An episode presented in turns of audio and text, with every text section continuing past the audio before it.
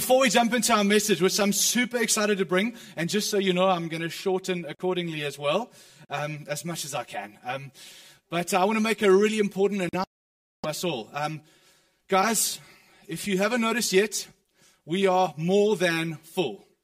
Right? Just have a look around quickly, take a photograph. If you can see, everyone put your masks on, and uh, we all we all masked. Well done.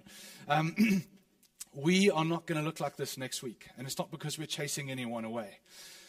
We've just read our season. I said to you last week, I said, guys, we're doing all that we can to maximize this space. It's Adventure Church, so it's rolling. I see some of you sitting right through there at Kids Rock on the other side there. It's just, um, we're, we're, we're growing and we're loving growing, but we need to do something that we can all utilize this space effectively. Do you agree with me? We have to. Hey? We cannot stay this way because people won't be able to come in and join us, and we won't be able to experience the fullness of being together as God's people. Here is just not going to work any longer. So we need to go there. And uh, where is there? There is no longer one meeting at 9:30 as of next week Sunday. Next week, we're having two meetings, one at 8:30 and one at 10:15. Is that right? Did I get it right? Okay.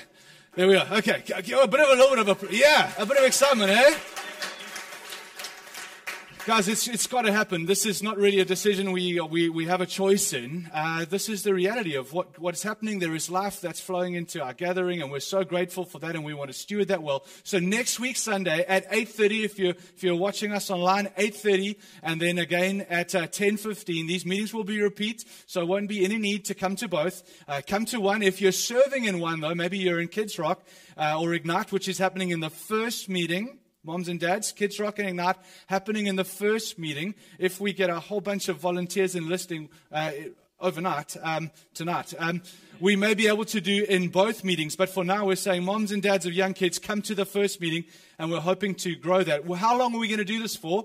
For the next four weeks, we're going to go until we do our come together at 9:30 meeting in five weeks' time, which is our carols meeting, picnicking on the grass. Right?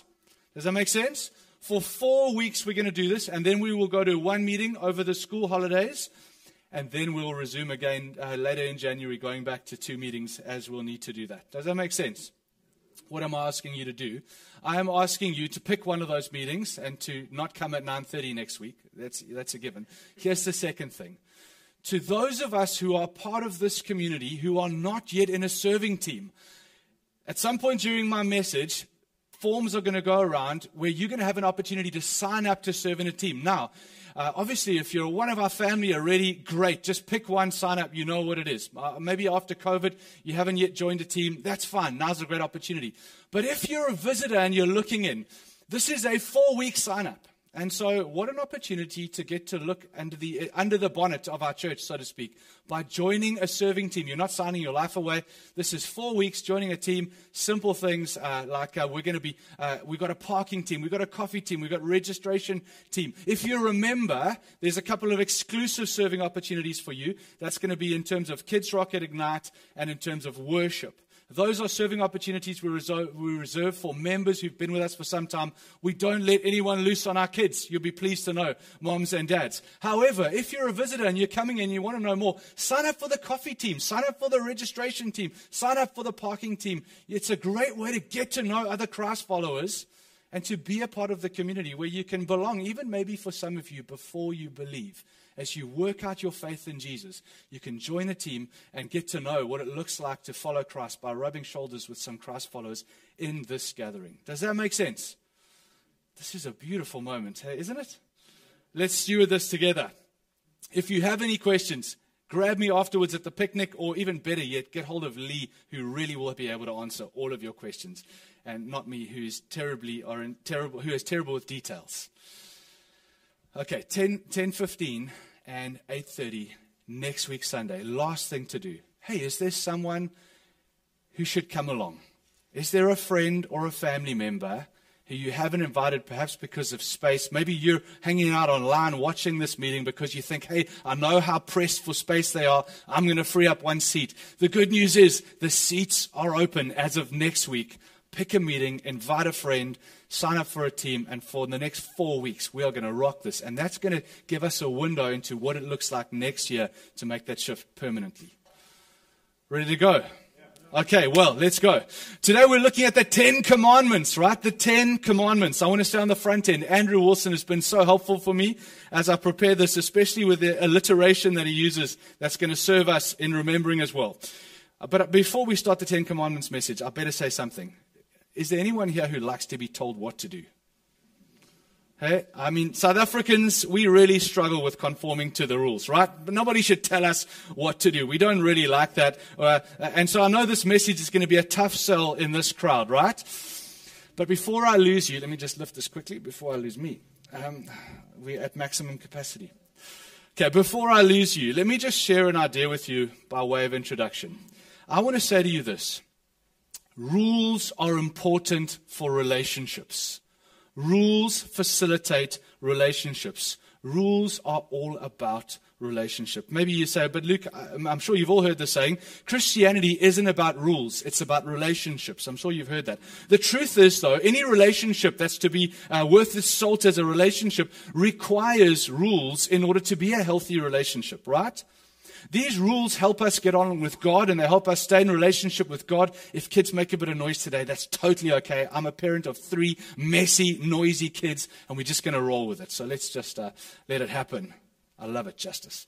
Um, rules help us with relationships. They help us with relationship with God. They help us re- with relationship with one another. Imagine you were to put up the traffic light right now today, and everyone was to stop obeying the rules. Red light means stop, green light means go. What's going to happen at that traffic light? Maybe you've seen something like that. It's terrible.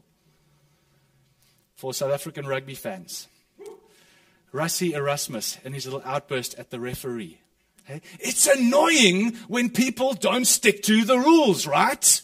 There were too many rules that were not stuck to in that game. You can hear I'm on the side of Rassie in this one, but, but I'm all for rugby as well, don't get me wrong. Um, but, but, but we need rules in order for the game to flourish, in order life to flourish. It's rules that empower us to get on in our relationship with God and to get on in our relationship with one another. Rules foster relationships. And you're going to see today how it's so important in our um, walk with God and in our relationships with one, with one another that we have rules. So, with that in mind, let's transition. We're in Exodus chapter 20 making your way there. If you're a visitor, let me orientate you. As a church, we're in week nine of a series through the book of Exodus. Exodus is a story of how God's people were in slavery in Egypt and how God came down and he rescued them and delivered them from Pharaoh. He did it miraculously. He did it supernaturally as he, he, he, he, he freed them from the gods of the day and he led them out from under Pharaoh into the desert. He led them through the desert in the wilderness. He provided for them. He he healed them, He fed them, He, he fought on their behalf as He led them to Mount Sinai. And uh, two weeks ago, we began our two part series, uh, two part uh, journey through looking at what happens on Mount Sinai. This week, we continue that. Last week, when we looked at Sinai, we, we looked at how God rescues us and puts us into a covenant relationship with Him. Part one, God rescues us into a covenant relationship with Him. These are the clipboards they're going around. They're going around with sanitizer. So you can touch that pen and then you can sanitize the COVID away, right? That's the idea. All right. If this is not for you, please feel no pressure. Just let it go right on by as well. That goes without saying. Okay. Where were we?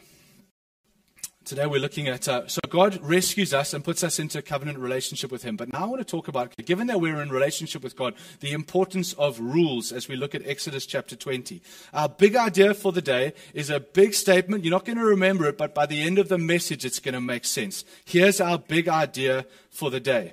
God's people are rescued. We're a rescued people who are given rules which lead to flourishing in relationship with God and with one another and enable us to represent him to others. Okay, so the four R's we're looking at is rescued, rules, relationship, represent. Let me put it together again. God's people are a rescued people. Okay, a rescued people who are given rules which lead to a flourishing relationship with God and one another in order that we can represent God to others. That's where we're going. Exodus chapter 20, you know this passage from the Ten Commandments. If you're a, if you're a Christian, I wonder if you know the Ten Commandments. Can you, don't, don't shout them out loud, but think to yourself, count them off on your hand. How many of them can you recite from memory? Let's go. Exodus chapter 20 and verse 1. And then God gave the people these instructions. This is where the Ten Commandments actually start. Verse 2. I am the Lord your God who rescued you from the land of Egypt the place of your slavery. Before the Ten Commandments are given, God reminds them of the miraculous redemption, the saving act, this rescuing act that delivered them from Egypt. Why is this so important? We can't move past this. Because the order matters. The order is vitally important. You see, God did not give them the law, and then when they started to get it right, they qualified, and then He came and He rescued them. This is critical. God rescued them by grace, and so that when they receive the law, they receive God's law as those people who have already been saved and redeemed by Him.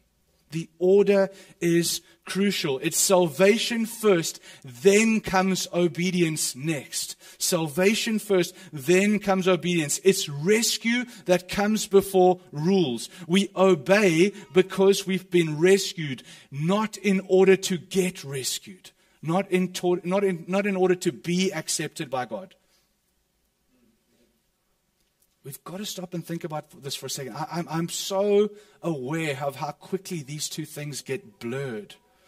Are you accepted by God because of your obedience? Think about your life and how you relate to God. Are you accepted by God because of your obedience? Or you, do you embrace God's rules? Do you embrace God's rules and obey because you've already been accepted and rescued by Him? Where are you at?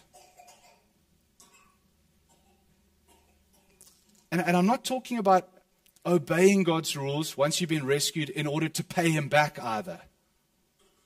It's, it's not reducing the cross to some sort of transaction that, that God's done first and then you can kind of match it and then, hey, then we can go. It's not like a bill, you know. If I offer to pay for a bill and then you say, no, no, I'll get this one, I'll get the next one, you reduce my gift to you to some sort of transaction. No, no, that, that's not. This isn't I obey because I'm going to pay God back. No, this is I embrace God's rules because of what He did for me. God, you have melted my heart when you rescued me. God, you came to the cross you did what I could never do. You paid the price to rescue me. Of course, I want to obey you. Of course, I want to follow you because you've won my heart. You've won my life out of, out of response to the rescue, not to pay back, but because you've won my heart. You've won my obedience. You've won my allegiance. Does that make sense? Rescue comes for the Christ follower before rules, and the difference is critical. But now, does that mean that rules don't matter? Of course not. Rules, not just for the sake of rules, but rules that cause relationship to flourish. We're going to see that the rules, God's rules, I'm using the word rules just because it starts with an R, right? And we're speaking about the Ten Commandments, we're speaking about obedience. Rules isn't the perfect word, but it does start with a R, and that helps us today. And so you know what I'm talking about. Rules are going to achieve two things for us. Rescued people have rules. And these rules do two things for us. The first thing we're going to see is relationship. The second thing we're going to see is they help us to represent. But let's look at relationship, verse 3 to verse 6. You, you, let, let's go. You must not have any other God but me. You must not make for yourself an idol of any kind or image of anything in the heavens or on the earth or the sea. You must not bow down to them or worship them. For I, the Lord your God, am a jealous God. God says, I am a jealous God who will not tolerate your affection for any other gods. I lay the sins on the parents, of the sins of the parents on their children. The entire family is affected. Even the children of the third and the fourth generations. He's speaking about how my sins as a parent have a tendency to be repeated in the lives of my children as well. That's why it's important for me as moms and dads, for you guys dedicating your children this morning as well. We take seriously our holiness. We don't want to pass those things on to our kids. But God, in contrast to that, I lavish my unfailing love for thousands of generations on those who love me and obey my commands. What's God saying here? He says, first of all, you shall have no other God but me. God wants their complete, undivided allegiance. Think about what a contrast this is to life in Egypt. Remember, they've just been delivered out of Egypt. E- Egypt in Egypt, gods were like, they were like shopping lists of gods, right? Gods of the ground, gods of the sky, gods of the of the river, gods of the sea, gods of your health. The list goes on and on. There were so many gods, and, and, and the way that you got the most blessings in your life was was you would um you would you, you would enlist with as many of them as you can.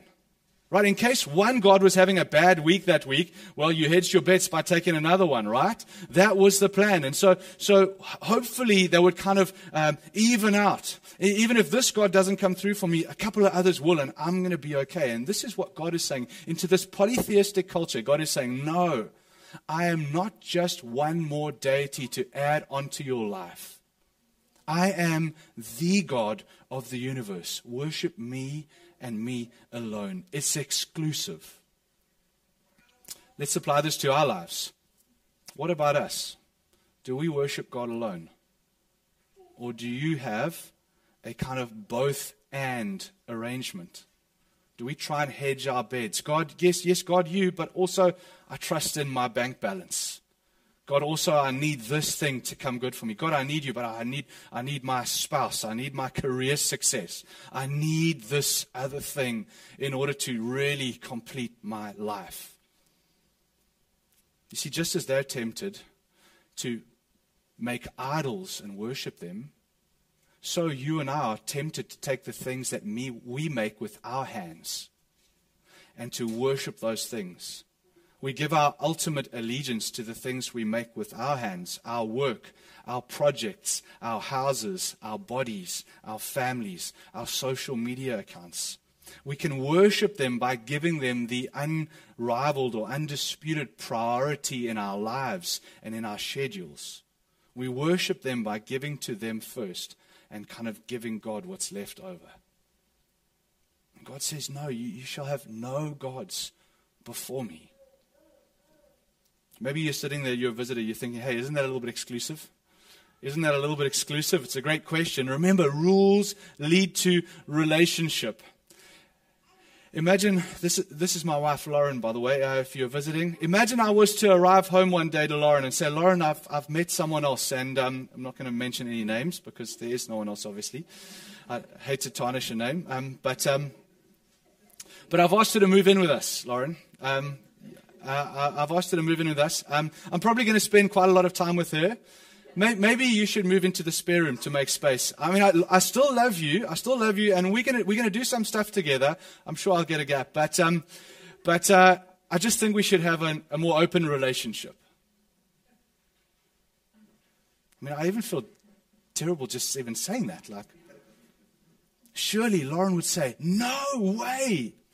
Surely her jealousy to protect that relationship the rules that cause that relationship to thrive and to flourish is the most appropriate response to a situation like that. Yeah, you say maybe that's exclusive. Of course, but it's because of its exclusivity. It's because of the rules that the relationship is so precious. And it's because of that that it thrives and it does so well. It's rules that protect and cause the relationship uh, to flourish. They foster love. This is what these rules are like. They are critical to the health of the relationship.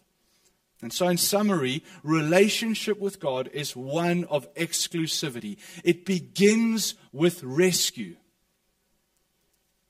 It leads to rules, but these rules protect the relationship. Just stop and take a second. I think this is one of the aspects of Christianity I think this is one of the aspects of Christianity that is most neglected and forgotten. The aspect of rules and relation and, and, and obedience. Next week we're going to be at two meetings. We're going to be uh, we're going to it's going to be a far more spacious place to be able to do this. We trust that these leaders are um, making sure everything's all right there. Um, okay. Where are we? Uh, we are verse 7. Uh, what, what we're going to do now is I'm going to keep moving through these commandments and we're going to unpack some of the tricky ones for our lives, right? We've got rescue, which leads to rules, rules which lead to relationships, number one, and number two, they lead to representing God into the world. And we're going to see how this plays out. Let's unpack these rules. Verse 7, God says, You must not misuse the name of the Lord your God. The Lord will not let you go unpunished if you misuse his name. Another translation of this is uh, do not use the Lord's name in vain. You've heard that. What does that actually mean? Um, it's not so much saying the phrase as often we hear it, oh my God. You know that phrase we often say, and we think that's what that phrase means. It's not so much saying that, uh, although that phrase does reek of irreverence, except, I must say, in the Xhosa culture where I've heard it used in a very kind of dependent on God kind of way. So I'm not advocating we should use that, uh, but I'm saying that this verse is not saying that. This verse, actually properly understood, is closer linked to the idea of perjury. When you make an oath in God's name and then you break that oath. Why is that so important? Because God's name is associated with his nature. And so when you break that oath and you, you, you, actually tarnish the name of God, you misrepresent God to others. And God takes this very, very seriously. Verse 8 continues, and interestingly, the longest of the Ten Commandments. Remember to observe the Sabbath day by keeping it holy. You have six days each week for your ordinary work, but on the seventh day is a Sabbath day of rest, dedicated to the Lord your God. On that day, no one in your household may do work. This includes you, your sons, your daughters, your male, your female servants, your livestock, your foreigners, all those living among you. For six days the Lord, for in six days the Lord made the heavens, the earth, the sea, and everything in them. But on the seventh day he rested. That is why the Lord blessed the Sabbath day and set it apart as holy. This is the longest of all the Ten Commandments. He takes time to slow down and make sure we understand to Sabbath. Today's the Sabbath. Today's Sunday. It's our day where we stop. And it reveals why is this so significant? It reveals how Israel is to be distinct from all the other nations of the world who simply did not do this. This wasn't common practice of the day. All the other nations would simply just work. You would go about your business on the seventh day, just like that. But God says, no. To be mine is to cease, to stop, to set aside this day as holy, and to cultivate your relationship with me. It is holy unto the Lord, which means Sabbath is not just about stopping or ceasing. It's not just about a lazy day off or getting to all those things around the house that you haven't been able to get to, right? It's also about, and the phrase there we read is keeping it holy. Sabbath is designed to help us become spiritually stronger and closer to God, as well as helping us recuperate from work that we did in the week and anticipate work in the coming week. Again, rules that cause relationship to flourish. Jen Wilkin, writing of this, she says this brilliantly. Sabbath rest requires that we deny ourselves the material gain or sense of accomplishment that a day of labor brings. Our natural inclination is to believe that we are keeping the world rotating on its axis, a mindset that feeds the ceaseless work ethic. Sabbath presses on that mindset. It is not merely a rest that restores, but it is a rest that reorientates. It reminds us that we are not God. When you stop today, and you say, Yes, there are demands in my life. Yes, there are things to get to. But I stop now because my life and the world do not rise and fall on the tide of my effort. But actually, God's hand is the one that does that. And so, therein today, it's an issue of trust. I stop, I cease, I reorientate my mindset not to the effect that I will achieve and I will secure and I will do, but God, you do. And then I engage next week from that place of rest. Incredibly different, eh?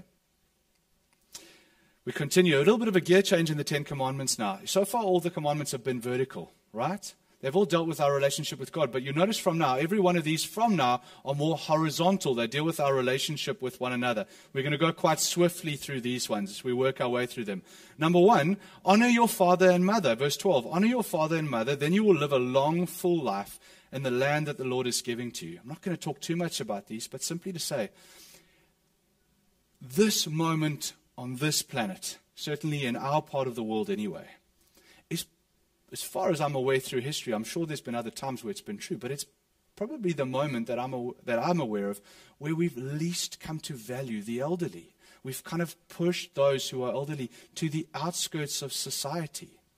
We, we, we, we've got a kind of chronological snobbery where we think we've discovered everything, we know everything, we no longer need to rely on the wisdom of the generations that have gone before us. And it's this kind of real arrogance that's crept in to our modern generation, whereby previous generations would esteem the elderly. In fact, the communities of the world where people do literally live the longest, communities in Italy and communities in Japan where people literally do live the longest in years, are communities where people live with their, with their parents and their grandparents in similar little communities and they live around one another. There is honor shown to the elderly in those communities. There is a, there is a, a wisdom that is um, there that is brought through and appreciated by other generations. And it literally leads to the longest living generations in the world. If you want to look and Google, you can go and see that. But we honor those as Christ followers. We honor those who are more senior in years among us. Continues, verse 13 Do not murder. Literally, two words in Hebrew never murder.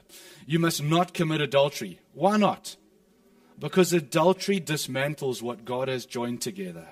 Marriage, in some way, reflects our relationship with God. It's, it's put on kind of display in a human covenantal marriage, and so we don't break that. Verse 15 You must not steal. Don't testify falsely against your neighbor. You must not covet your neighbor's house. You must not covet, covet your neighbor's wife, male, female servant, not even his ox or even that special donkey, um, or anything else that belongs to your neighbor. What is coveting? Coveting is longing or desire to have or to possess something that is not yours. It's a heart thing. It's an internal reality that, if not checked, will overflow into the breaking of the other commandments. Okay, I said we are going to trim down. Let's trim down.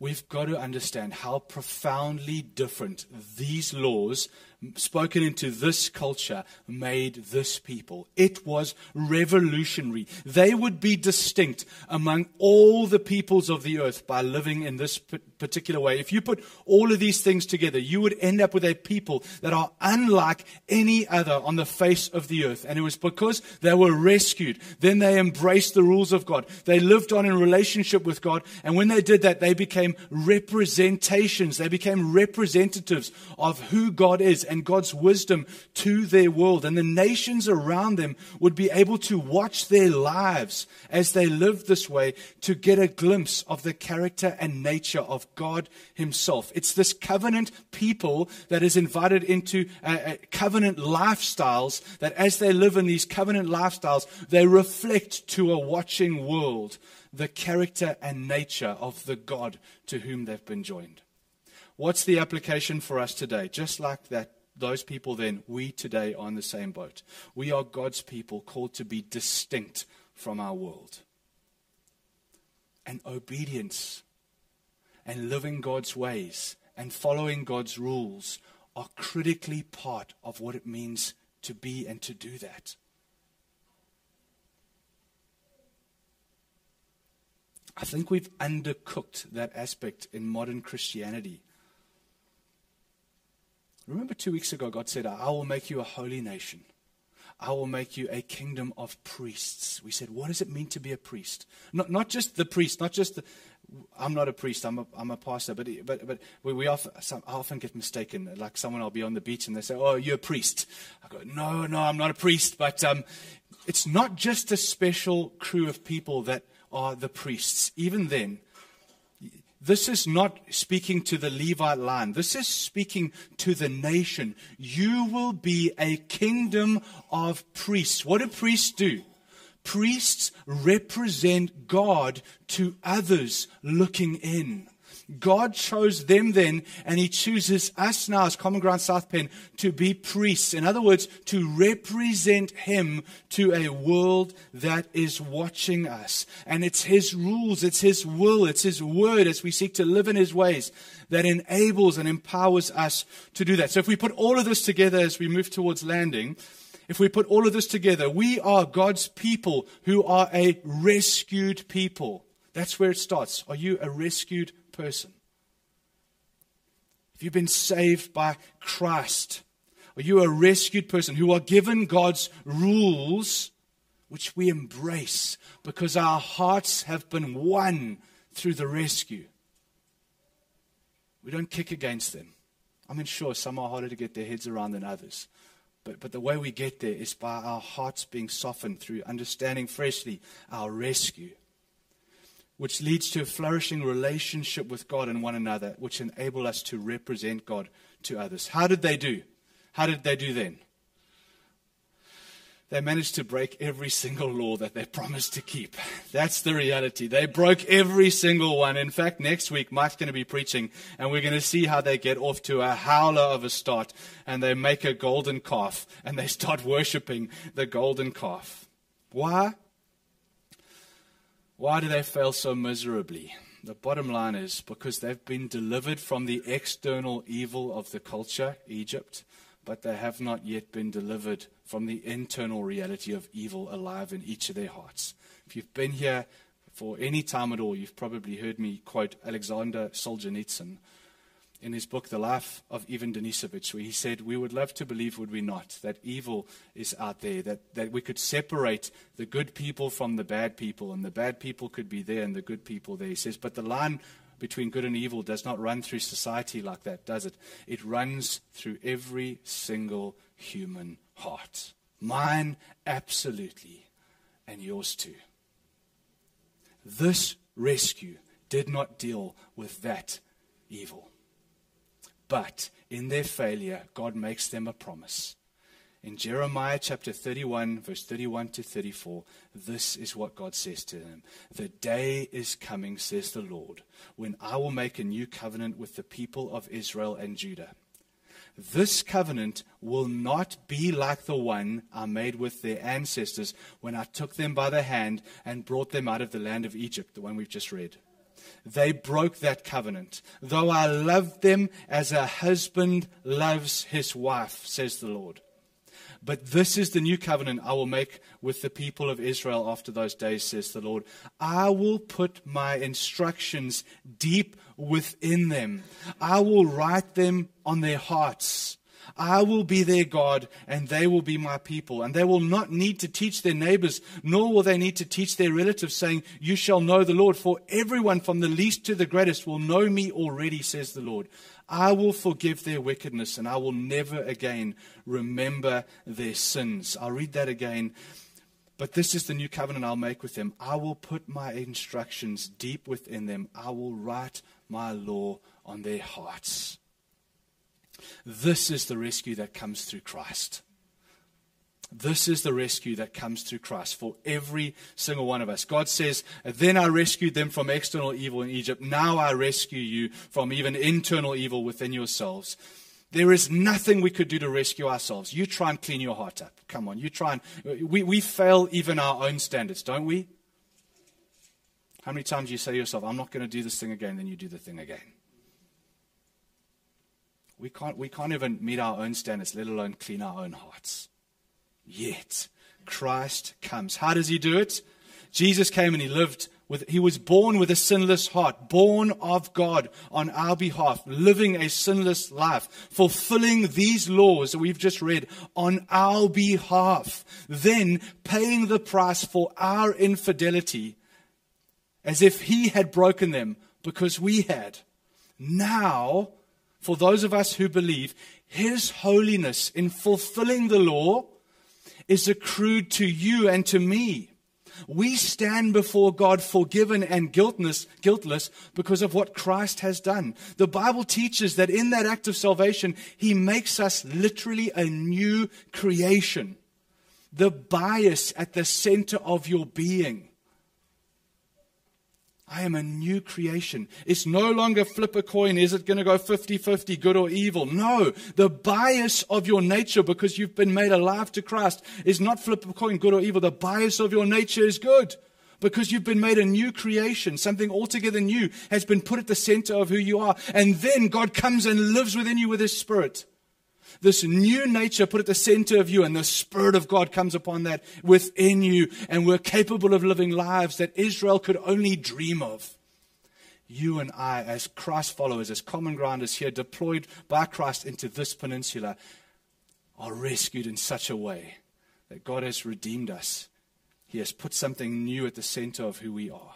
He has sent His Spirit to empower us so that we are capable of living lives of obedience that we could never have done in and of our own strength. And that is how we live in relationship with God and we follow His rules. And that is how we represent Him before a watching world. Is that not just the most beautiful thing in the world? We must land, and I would love to pray for us as we land. Can we can ask that we stand together? We're not going to sing um, now, but I want to do a moment before Jesus where we do business with Him. Rules before, no, re- rescue before rules. See how easy it happens? Where are you at? Where are you at? Rescue.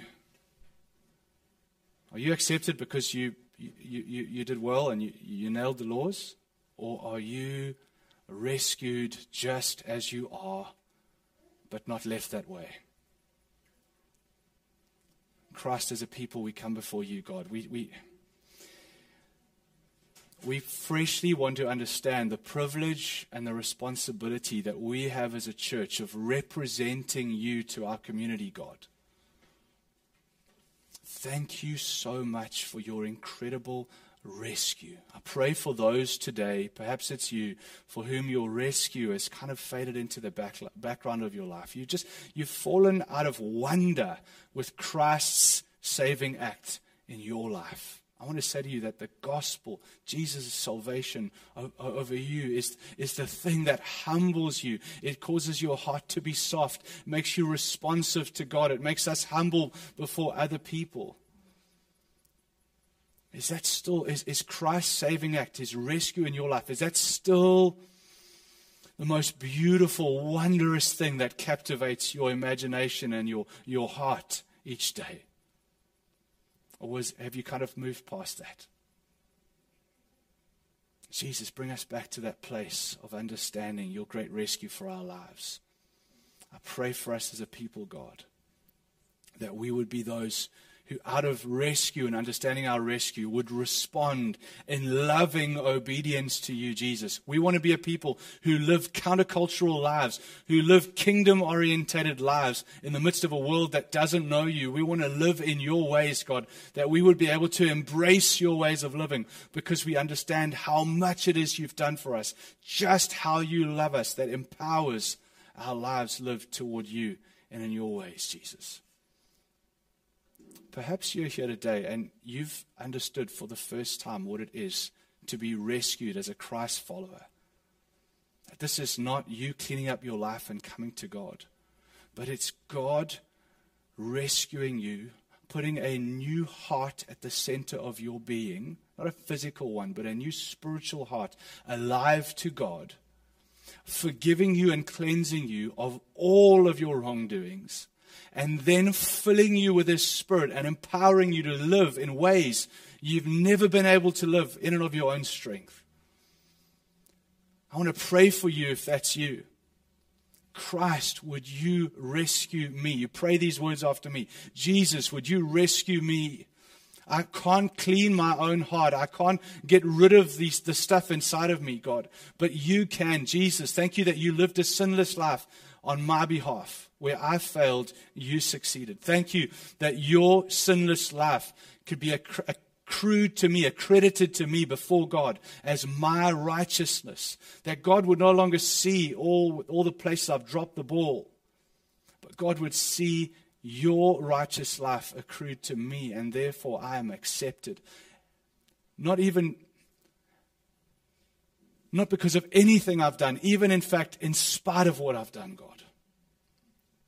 That you would put a new heart in me, a tender, soft heart to you, a living conscience alive to your ways, God.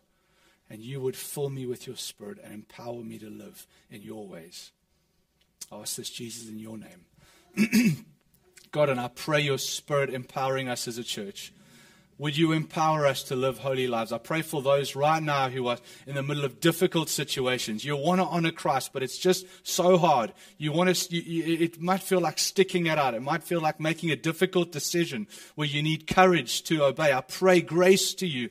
I pray, Holy Spirit, you would empower us and you would, you would give us a confidence in you, God, and you would give us a, a will, God to be able to make the decisions that honor you tomorrow, today, as we go out into, into our community. God, I pray you protect our witness, that we would represent you to the South Peninsula and beyond to the city of Cape Town. I ask this in your name, Jesus. Amen.